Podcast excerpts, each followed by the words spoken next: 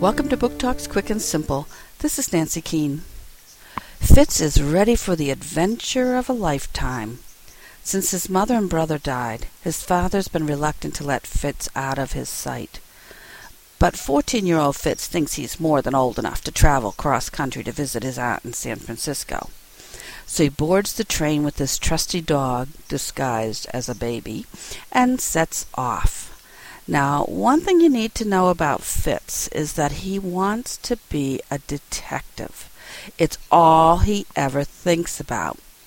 And when he meets Justine Pinkerton, it's only natural that they just become friends. After all, the Pinkerton family is just about the best detective agency ever. When a passenger on the train is poisoned, Fitz and Justine set out to solve the murder.